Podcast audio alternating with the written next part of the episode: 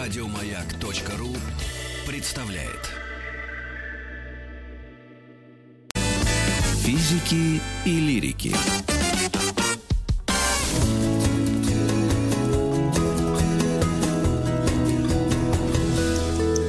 Сто минут о новом времени для развлекательных индустрий. Да, сегодня... значит, у нас что уже было? Кино было у нас, да? Вроде говорят, выживет. Музыкальная индустрия потрескалась, но вроде выживет, говорят, да? Даже мы говорили про музеи, но, конечно, мы сегодня поговорим про театры. О театре, Григорий Анатольевич Заславский. О театре. Театральный критик, ректор ГИТИСа. Григорий Анатольевич, вы с нами? Григорий Анатольевич. Я с вами, можно просто Григорий, чтобы время зря не тратить. Хорошо. Давайте, Григорий, смотрите, Григорий, да. Смотрите, какая история. Театр у нас, значит, сначала говорили, умрет, когда появилось кино, вроде не умер. Потом появилось телевидение, говорят, ну сейчас точно умрет, вроде не умер. Вот сейчас интернет появился, вроде говорят, не умер. Тут коронавирус появился, и все говорят, ну теперь точно что-то случится. Так случится или не случится? Мне почему-то кажется, что не случится. Причем, если в случае с рождением кино, видео, интернета и прочего Ютуба опасности были, что называется, самые, что ни на есть серьезные, то, потому что что-то новое, какая-то новая угроза, то коронавирус, в смысле эпидемии и пандемии, для театра это не первая пандемия, не вторая, не третья. Театр уже существовал и при чуме, и при так далее. То есть практически как тот герой «Золотого теленка», театр успел посидеть при всех императорах. И, и тем не менее оставался жив, как в какой-то песенке 10-х годов, а поутру она вновь улыбалась под окошком своим, как всегда. Поэтому мне кажется, что, и, кстати говоря, я специально недавно посмотрел, что в Москве и в Петрограде театры продолжали работать даже во время той вот предыдущей страшной пандемии испанки, а в столицах сильнее тогда бушевал тиф, чем испанка. Так вот, некоторые, вернее, даже очень многие, в том числе такие большие театры, как малые, камерные театры и так далее, они продолжали работать и в малом театре исправно играли премьеры каждые полтора месяца. Поэтому я уверен, что театру ничто не угрожает, и театры всегда сумеют для себя высвободить, выговорить особые условия. И, собственно говоря, если шахматная рассадка для зала Московского художественного театра имени Чехова предполагала почти в 4 раза меньше зрителей, то, как мы знаем, вчера все-таки было объявлено о том, что театрам разрешат московским открыться уже 1 августа, и условием открытия является 50% заполнение зала, что, мне кажется, и, с одной стороны, должно удовлетворить санитарные службы, потому что, да, некоторые изменения и особые условия, они и здесь тоже принимаются, а, с другой стороны, не будет вот того тихого ужаса, когда актеры будут там какие-нибудь шутки произносить, или, например, там будет умирать в руках страстного отеля Дездемона, а в зале никто не будет плакать и не будет слышно вот эти хлипы. Да. Вот. Ваша карта бита. А что-то новое? А что-то новое вот для того, что... Вот, хорошо, прошел карантин, и он, понятное дело, пройдет, и этот коронавирус либо уже точно поселится рядом с нами, и мы к нему привыкнем, либо просто уйдет. А что-то новое для себя театральная индустрия вот после этого поняла? Какие-то новые виды выживания, может быть, какие-то, не знаю, там, диджитализацию прошла наконец-то или нет? Ну, мне кажется, что прививка диджитализации, она была важна для всех, и какие-то новые возможности совершенно точно и театр для себя обнаружил. Ну, например, я знаю, что многие театры гордятся тем, что число постоянных подписчиков своих увеличили некоторые театры в 2 раза своих интернет-ресурсов, а это означает, что эти зрители станут потенциальными и живыми посетителями театров. Да, не все же они из других регионов и на другом конце света, находясь, смотрели какие-то трансляции или специальные проекты, придуманные театрами. И мне кажется, что для искусства вообще всегда любые ограничения, они не самые страшные ограничения, да, как в случае, там, должен ли художник быть голодным там, и умирать от голода. Лучше все-таки, чтобы художник не умирал от голода. Но какие-то ограничения театру всегда были на пользу. Иногда эти размышления доходят до абсурда, когда говорят, что именно в условиях жесткой цензуры советский театр демонстрировал свои высшие достижения, и лучшие или, скажем, более талантливые режиссеры работали, лучшие спектакли и так далее, и так далее. Но мне кажется, что какие-то новые форматы общения со зрителями, они пойдут на пользу после вот этого возвращения к более-менее нормальным и привычным для театра условиям. Это первое. А второе, на мой взгляд, театры обязательно вот какие-то свои опыты, да, вроде, там, например, общения со зрителями, общения актеров, да, это тоже останется. То есть какие-то формы интернет-общения, да, видеообщения, онлайн-общения, они или там какие-то классы, которые проводили для всех желающих, мне кажется, это все тоже сохранится. То есть театры поймут, что они привлекают публику не только своими спектаклями, а в случае онлайна и интернет-общения, то совсем не спектаклями, а какими-то другими формами. Григорий Анатольевич, мне все-таки к вам обращаться так удобнее, хотя мы часто встречались вот при входе в ВГТРК, там, да, я всегда с вами здоровалась, я вас очень люблю и ценю, и уважаю. И... Я теперь, да, мы при встрече тогда нужно как-то идентифицироваться, вы меня любите, а я, понимаете, так просто мимо проходил. Не-не, вы всегда здоровались, но я точно знала, кто вы. Собой, но теперь надо как-то индивидуализировать общение. Обязательно. Так я вот хотела два вопроса задать, но я не знаю, какой вот по важности главный. Вы ведь являетесь в ГИТИСе, как это называется, самым главным театром, ректором, да, ГИТИСа? Да. Но в ГИТИСе ректор не главный человек. А кто? Ну, я вот, значит, просто иерархию не очень... Главный в любом месте, главный бухгалтер. Когда меня только назначили, мне один замечательный человек, который 18 лет был ректором Вагановской академии, он говорит, слушай, ты возьми штатное расписание, прости, пожалуйста, что там написано? Ректор. Написано главный, ну не написано, ищи дальше, запускайся, проректор и так далее. Вот, главный бухгалтер. И запомни, что главный в ГИТИСе – это главный бухгалтер. Вот, поэтому хорошо, у меня есть понимание, кто в ГИТИСе главный. Хорошо, я с этим соглашусь. Единственное, вот вы имеете дело с молодежью, с будущим театра, правда? Могу так я предположить? И второй тогда вопрос. Это то, что в Питере, в БДТ поставили спектакль в Майнкрафт. И было много очень каких-то тоже об этом и обсуждений. Даже мы в эфире с нашими слушателями, которые, не могу сказать, что особо театралы, все равно очень жаркая дискуссия была. Так вот, тогда о будущем театра, как вот о людях, которые будут в нем служить. И я слышала еще одну историю, какие-то придурки пришли с ножами на вступительные какие-то экзамены. Это тоже было? Ну, во-первых, может быть, они не придурки, но они, вряд ли поступили правильно, на мой взгляд, потому что на них никто не собирался нападать, потому что мы же относимся как к ножам, которые у них были, как к оружию защиты, вот, а на них никто не собирался нападать. И поэтому пришлось у них вот эти вот ножички-то изъять. И это, конечно, странная реакция, но так обменявшись впечатлениями, мы поняли, что и в прежние годы случались какие-то экстравагантные посещения. А, кроме того, когда набирают такие мастера, у которых есть толпы фанатов, да, вот есть, скажем так, спокойные мастера, у которых и публика спокойна, а есть те, у которых есть такие страстные, экзальтированные фанаты. Да, вот как, например, там в свое время там их называли безрукавки у поклонниц Сергея Безрукова. И, конечно, они способны к самым неожиданным проявлениям своей зрительской и фанатской любви. Так и здесь. Юрий Бутусов, он в своих спектаклях, в его спектаклях есть такие вот, скажем так, моменты экстатические. И поэтому, может быть, это связано как раз с тем, что именно он в этом году набирает впервые на режиссерском факультете актерско-режиссерскую мастерскую. Ну, пока вроде бы сейчас вот меньше стало и этих баллончиков, по одному баллончику в день изымаем. И вот ножи стали меньше, уже перочинные совсем, которые никому не угрожают, зато при случае могут помочь разрезать лимон. Так что я думаю, что как-то все войдется в более или менее спокойную колею.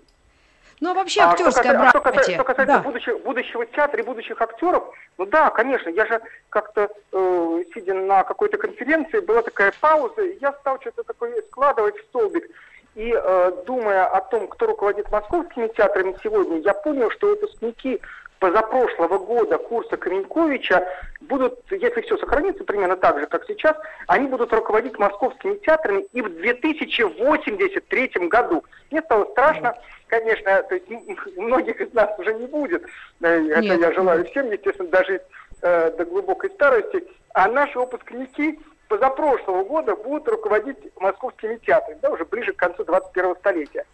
И, конечно, они должны думать о самых разных формах, потому что, вот, знаете, это очень интересно, что когда начинаешь говорить с этими молодыми ребятами о том, каким они видят в себе будущий театр, то мало кто начинает размышлять про 3D-модели и что-то еще. Большинство все-таки продолжает развивать в своих фантазиях театр в сторону понимания каких-то больших возможностей человеческой психики, человеческой физиологии. То есть, собственно, то, чем занимался Станиславский, который для своего времени был невероятным революционером и который, собственно, первым заинтересовался опытом каких-то индийских телесных практик для того, чтобы их пристроить каким-то образом в процессе обучения актера. И йогой занимался очень серьезно, интересовался и потом занимался. Поэтому я думаю, что это не безосновательно, то, что наши сегодняшние студенты думают об этом, а не о том, как 3D какие-то копии артистов будут сосуществовать с живыми исполнителями. Хотя это тоже нормально, тут ничего такого нету. Понимаете, вот это тоже очень интересный момент, что Станиславский в 1898 году с Немировичем Данченко открывает Московский художественный театр. Что они говорят, когда строится новое здание, открывается в 1902 году проект художественного театра? Они говорят не то, что у них великие актеры, а то, что они открывают здание, оборудование по последнему слову техники. И вот это вот словосочетание, оборудованное по последнему слову техники, оно сопровождает открытие всех театров, которые на самом деле потом славу себе зарабатывали, в том числе и великими актерскими работами и так далее. Но техника современная, она необходима. И когда, например, мы с Дмитрием Бертманом вышли на сцену только-только построенного нового здания, он говорит, вот сейчас у тебя над головой 180 миллионов рублей. Я говорю, как это? Он говорит, вот здесь 64 прибора по 3 миллиона каждый. Понимаете, театр все равно не может существовать без того, чтобы не шагать в ногу с развитием техники. Потому что когда Станиславский ставил спектакль «Синяя птица», это был спектакль с огромным количеством спецэффектов, световых эффектов, сценических эффектов.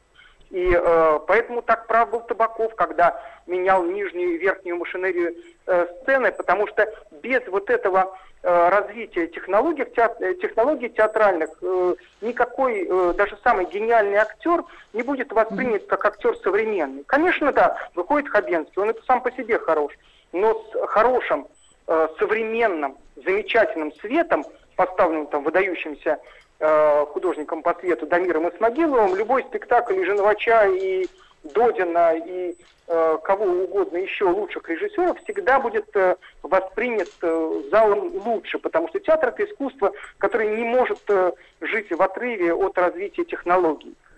Он же все время общается со зрителями, без зрителя не может быть. Поэтому... Да, но вот к разговору о технологиях, мы разговаривали просто с артистами многими, да, и спрашивали, как вот они пережили пандемию, и многие сказали, что, например, такой элемент подготовки к спектаклю, как читка, очень хорошо делается, в общем, в зуме, на расстоянии, и, может быть, даже после пандемии это убирать не стоит. Почему? Потому что не тратится время на дорогу.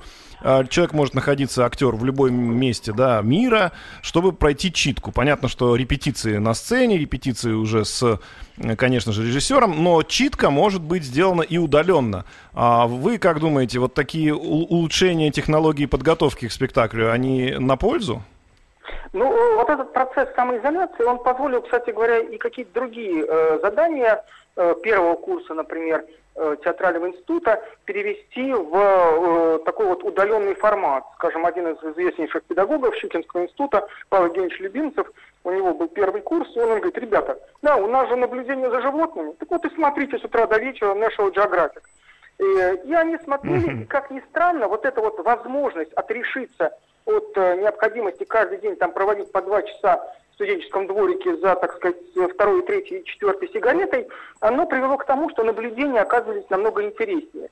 Да, и читку, совершенно правильно вы говорите, и, например, абсолютно новый жанр самопроб, которыми пользовались все артисты, и кто-то из замечательных, талантливых актеров рассказывал, как он пробовал вести диалог со стаканом, стулом и бутылкой, которые были такими его воображаемыми партнерами. И в итоге прошел, был отобран для участия в каком-то новом кинопроекте. То есть какие-то вещи, которые позволяют, не тратя время на дорогу, сделать что-то удаленно, они, конечно же, останутся точно так же, как мы уже никогда не будем, я думаю, проводить очные дни открытых дверей, потому что онлайн день открытых дверей позволяет намного большему числу зрителей подключиться, задать свои вопросы, получить ответы на все эти вопросы и пойти дальше и думать, ехать ему поступать в ГИТИС или, может быть, выбрать ГИК, Щуку, школу-студию МХАТ или театральный институт имени Щепкина. Григорий Анатольевич, а я еще тут сидела, думала бровями туда-сюда, значит, по системе собственной. И вот тоже сдвигала брови, думала, что актеры вот сейчас, вот когда вы их принимаете, мы их так много с ними дружим, общаемся, они все разные, их так много стало, огромное количество. Они все-таки идут к театральному искусству, но потом же это кино идет в основном, и заработок в основном кино. Вот это есть какое-то противоречие между вот внутренним миром актера? Или это так гармонично? Потому что все говорят, вот это театральное. Мне кажется, что внутренний мир актера должен обязательно находиться в гармонии с его кошельком. Потому что все-таки...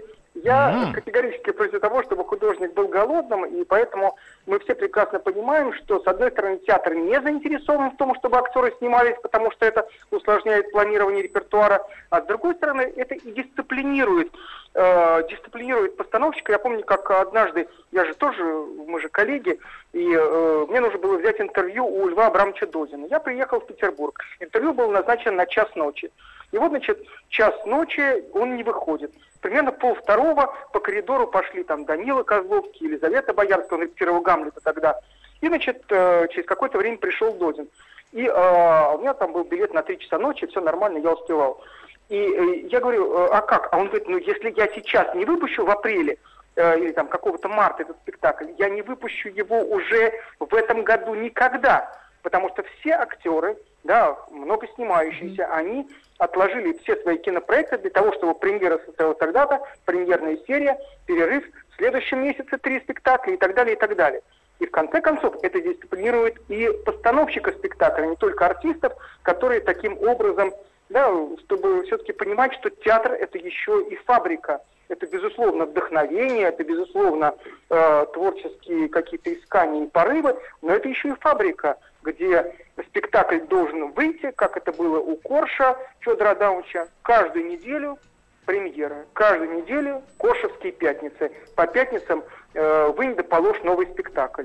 И он был одним из самых успешных режиссеров, театральных деятелей, авантюристов конца XIX века, и, собственно говоря, мы и сегодня называем театр нации, многие бывшим театром Корша, то есть уважение к этому человеку, который очень много сделал для русского театра, оно неизменно. У нас сейчас сделаем небольшая пауза, вернемся, да. Вновь вернемся. Спасибо. Физики и лирики.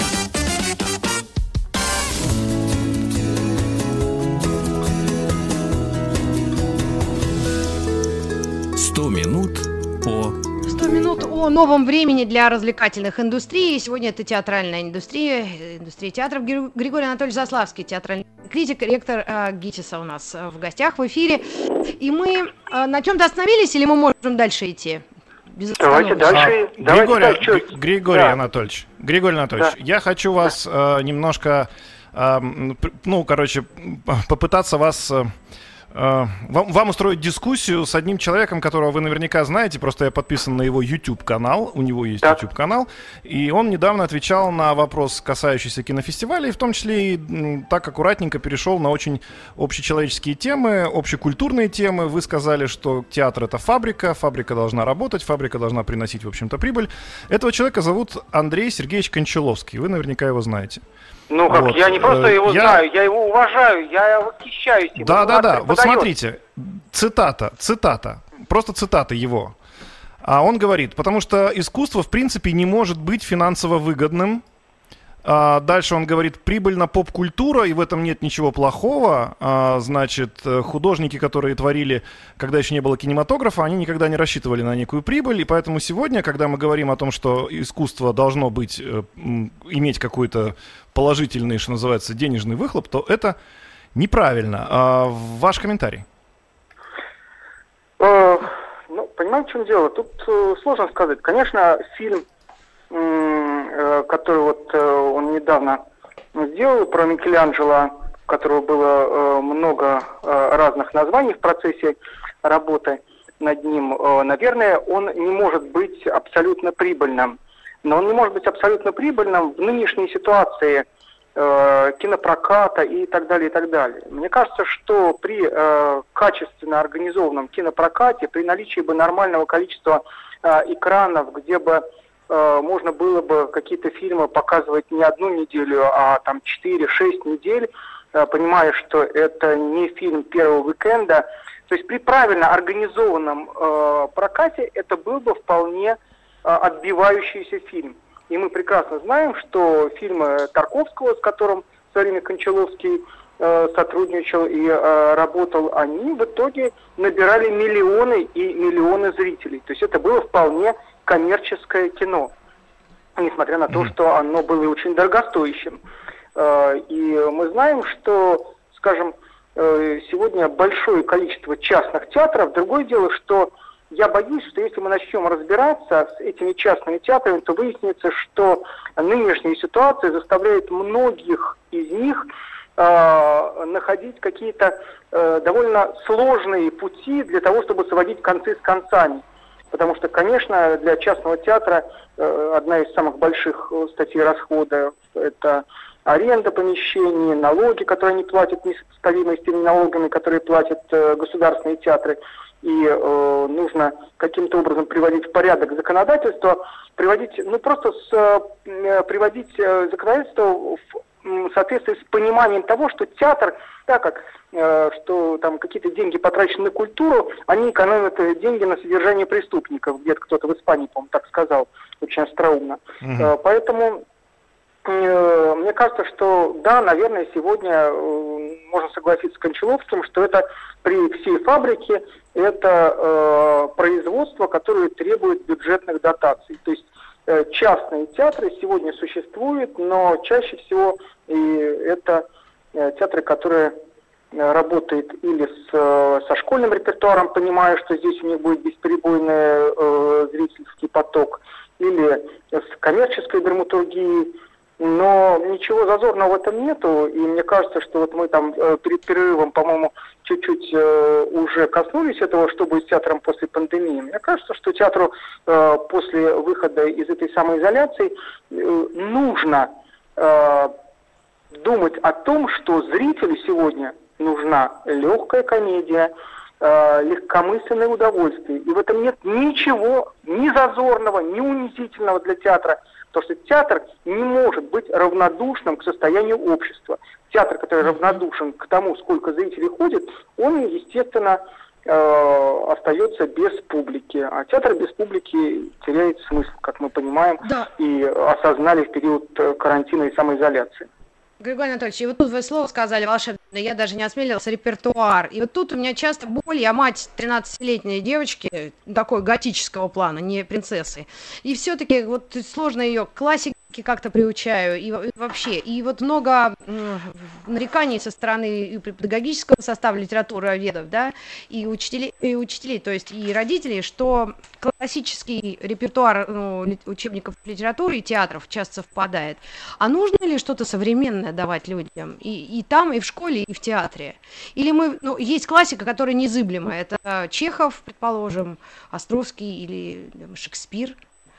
Да нет, понятно, что литература меняется. Другое дело, там один из наших центральных театральных институтов, он опубликовал у себя на сайте список рекомендованных чтений на творческих турах литературы. Там ничего подобного никто никогда не делал. И мне кажется, что лучше не ограничивать студентов и уж тем более, мне кажется, странно их ограничивать только узким кругом современных авторов. То есть, мне кажется, что студент все-таки должен выбирать то, что, как ему кажется, его лучше покажет, и чтобы там где-то это была классика, где-то, конечно, была и современная поэзия, но согласитесь, если там какой-нибудь студент выйдет и начнет читать исключительно там Оксимирона с обсценной лексикой, это будет не совсем правильно воспринято преподавателями, среди которых часто люди разных поколений, разных эстетических взглядов. Я когда поступал в ГИТИС, то как раз Дмитрий Бертман, он меня готовил, сказал: тебя обязательно спросят, каких режиссеров ты любишь. Не дай бог называть кого-то из живых, обязательно у кого-нибудь будут с ними сложные отношения. Скажи, Станиславский, Немирович Данченко. Их все любят, дальше задавать вопросов уже не будут. И вы знаете, все было именно так. Именно так. Ну, а репертуары в театрах, вот то, что Майнкрафт этот произошел, или еще какие-то новые, ну, Гарри Поттер, я не знаю, что сейчас для детей самое какое-то крутое. Знаете, я в свое время что-то никак не читал Гарри Поттера, и моя дочка тогда, по-моему, 12-летняя, она мне очень жестко сказала: папа, вот ты же читаешь Вишневый сад? Я говорю: ну да, конечно. Она говорит: вот если ты не прочтешь Гарри Поттера, ты просто не будешь понимать людей, не будешь понимать контекстов, о чем люди говорят. И, конечно, прочитав 4 книги из эпопеи о Гарри Поттере... 7, по-моему, 7 их. Нет, я 4 из 7 прочитал, не все прочитал, я знаю, что их 7. Я, видите, не дисциплинированный читатель оказался. Я просто, понимаете, когда ты с кем-то разговариваешь и что-то такое про того или другого героя там говоришь, что это совершенно ты устанавливаешь совершенно другие связи в отношениях, и просто дальше уже можно говорить на каком-то более понятном друг другу языке. Без Гарри Поттера ты не можешь сегодня считаться культурным человеком. Там, как бы ты ни там не уважал, хотя на самом деле за что там не уважать, может только восхищаться, Джон Роулинг. Значит, и в театрах будут постановки такие модные какие-то, прям необычные, так, что мы все побежим, и не обязательно там матом все ругаются и задницы показывают, а просто что-то такое, что и нас там среднего возраста людей может удивить, приятно. Но мне кажется, что последнее, чем можно сегодня удивить в театре, это вот голыми задницами матом. Мне кажется, что как когда-то я, придя... Это уже почти репертуарные спектакли, получается. Да, когда-то много лет назад, побывав подряд на там 10 или 15 спектаклях немецких театров, в Германии это было, я понял, что если примерно на 10-й минуте актер или актриса не снимет штаны и не покажется спереди и сзади, то зритель просто потянется к выходу, решив, что он просто ошибся и пришел не в театр, а куда-то совсем в другое место. Вот мы сейчас переживаем примерно с некоторым опозданием этот же период развития русской сцены, но я думаю, что это как-то устаканится, и люди поймут, что удивлять можно не только этим, а этим, наоборот, сегодня удивить уже сложно. Вот такой у меня еще вопрос. А вообще, в принципе, кризисы, коронавирус, там, я не знаю, появление телевидения, интернета, для театра это польза, это укрепляет его иммунитет или нет? Много лет назад, то есть я бы даже сказал, это было 23 года тому назад, я брал интервью Олега Николаевича Ефремова, и я ему говорю: вот там в 1985 году вы решили разделить Московский художественный театр, потому что там было 120 человек, и вот кризис там был, вы говорили: кризис, а вот сейчас... Он говорит: да ты понимаешь, театр — это такое место, он всегда в кризисе. Вероятно, вообще развитие театра, оно только из понимания своего кризисного состояния и может происходить. Известно же, что первый раз о кризисе художественного театра Станиславский и Немировича начали говорить в 1902 году. И потом не было года, чтобы они, разговаривая друг с другом, не употребили слово «кризис», а время от времени регулярно предлагали друг другу закрыть эту лавочку, потому что как-то ничего не получается. А впереди были еще многие великие спектакли. Последний великий спектакль Немирович Данченко поставил, как известно, за 3 года до своей смерти в 1940 году. И это было одно из самых сильных потрясений, в том числе, извините, самых сильных эротических впечатлений, которые, как он мне рассказывал, Олег Павлович Табаков пережил в театре. Ух ты. Это сцена второго акта «Трех сестер» Немировича Данченко, которую он поставил, ему было 80 лет. А и последний, может быть, провокационный чуть-чуть вопрос, потому что всего немного времени осталось, но капельку такой вот. А как вы вот лично относились, вот как человек, имеющий отношение к образованию актерскому, а актерами рождаются или становятся? Вот может певица симпатичная с родинкой быть актрисой сразу же, потому что она симпатичная, худая и трудяшка? Вы знаете, это очень интересная тема, потому что красивая девушка в жизни и на сцене это вообще не одно и то же. Девушка, вызывающая, извините, просто сексуальное возбуждение в зале, как, извините, было с Аллой Константиновной Тарасовой, когда она играла Анну Каренину, да, в жизни она была совсем не такой обольстительной. Уж точно в то время, когда она Анну Каренину играла, далеко не все на нее бросались, так сказать, за сценой. А на сцене она была невероятно прекрасной и волнующей. Поэтому ты иногда идешь по улице, смотришь, какая-то девушка, никакая, а потом она выходит на сцену, и вдруг она оказывается невероятно красивой, как это было, ну, например, с Ириной Гринёвой. Да, редко когда, вот как Анна Чаповская, она и на сцене, и вне сцены, и красива, и невероятно сексуальна, и просто очень талантливая актриса. Или там как Юлия Пересиль. Хотя там они себя иногда абсолютно так, да, они не так пытаются быть красавицами везде и всегда, что показывает, что они там великие или выдающиеся актрисы. Поэтому это очень относительные понятия.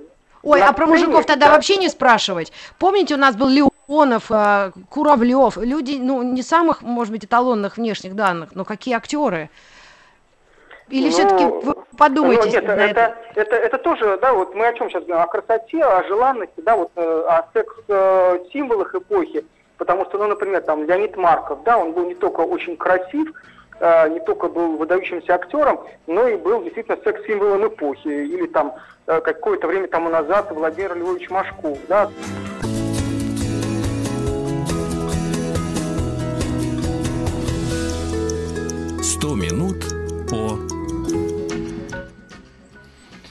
Ой, да 100 минут у нас о новом времени.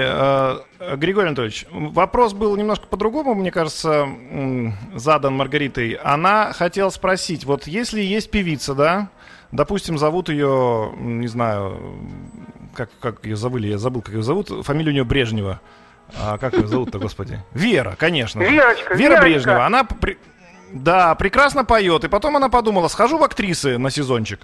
Это как бы, ну то есть это же нормально, когда люди разносторонние пытаются себя пробовать во всех видах искусства, в том числе и в театральной. Как вот такой театр современно на это смотрит? Это, ну как бы, это про что? Это какой-то другой театр немножко, театр такой поп-театр, назовем его так, или это все-таки высокое искусство? Ну, тут важно, какая цель перед ней стоит, какую она сама перед собой ставит, потому что, ну, вот Марина Сацкова, которая фигуристка, которая вчера заявила о завершении карьеры, она у нас учится ходить на балетмейстерском факультете и учится искусству хореографа. Или там несколько... Ну, это связано, лет... конечно, вещи. И, да, или, например, несколько лет назад у нас закончил ГИТИС Стас Михайлов, и он учился на продюсерском факультете, потому что для него это важно, у него есть директор, но он сам занимается своим, скажем так, песенным творчеством, своим концертным делом. Или там Кристина Арбакайте, которая закончила актерский факультет и играла дипломные спектакли в театре Ермоловой. Она училась, по-моему, на курсе Владимира Алексеевича Андреева.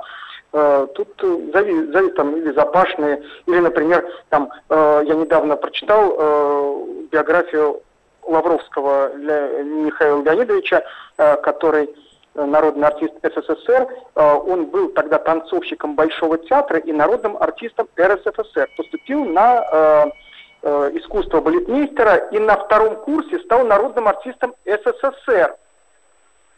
Mm-hmm. И, тем не менее, нормально закончил обучение и уже стал хореографом. И многие звезды балета, они в какой-то момент понимают, что карьера балетного солиста, она заканчивается, ну, в ну, в крайнем случае, там, 41 год, да, а чем дальше жить? И многие из них, если чувствуют к этому склонность, они или становятся педагогами балета, или выбирают профессию хореографа, балетмейстера. И, собственно говоря, мы понимаем, что там и Бурлак, и Ратманский, и Григорович тоже, Юрий Николаевич, если говорить про великих, они все сначала были танцовщиками. И Смекалов, и Посохов, который работал с Кириллом Серебренниковым в Большом театре, Посохов, да, он... До этого был танцовщиком, солистом где-то в Германии, в одной из лучших труп. Что делать простым, но амбициозным радиоведущим? Обязательно думать об обучении. Я тоже хочу куда-нибудь поступить, поучиться, чтобы встряхнуть мозги. Юридическая академия. Маргарита Михайловна сейчас собралась уже поступать к вам. Я уверен, что скоро она тоже станет актрисой. Вам огромное спасибо. Григорий, спасибо огромное вам. Предупредите, чтобы мы внимательно отнеслись к ней при поступлении. Хорошо, надену мини-юбку и чулки сердечные. По старой памяти. Спасибо вам огромное, дочки, привет. Ну что ж, прекрасно мы провели эту 100 минут, мы узнали о многих индустриях, и, по-моему, театр вообще бодрится. Мне показалось, что все выживут, все хорошо. Да. Вязание крючком просело, конечно, сильно после пандемии, но я думаю, тоже там все будет хорошо. Еще больше подкастов на радиомаяк.ру.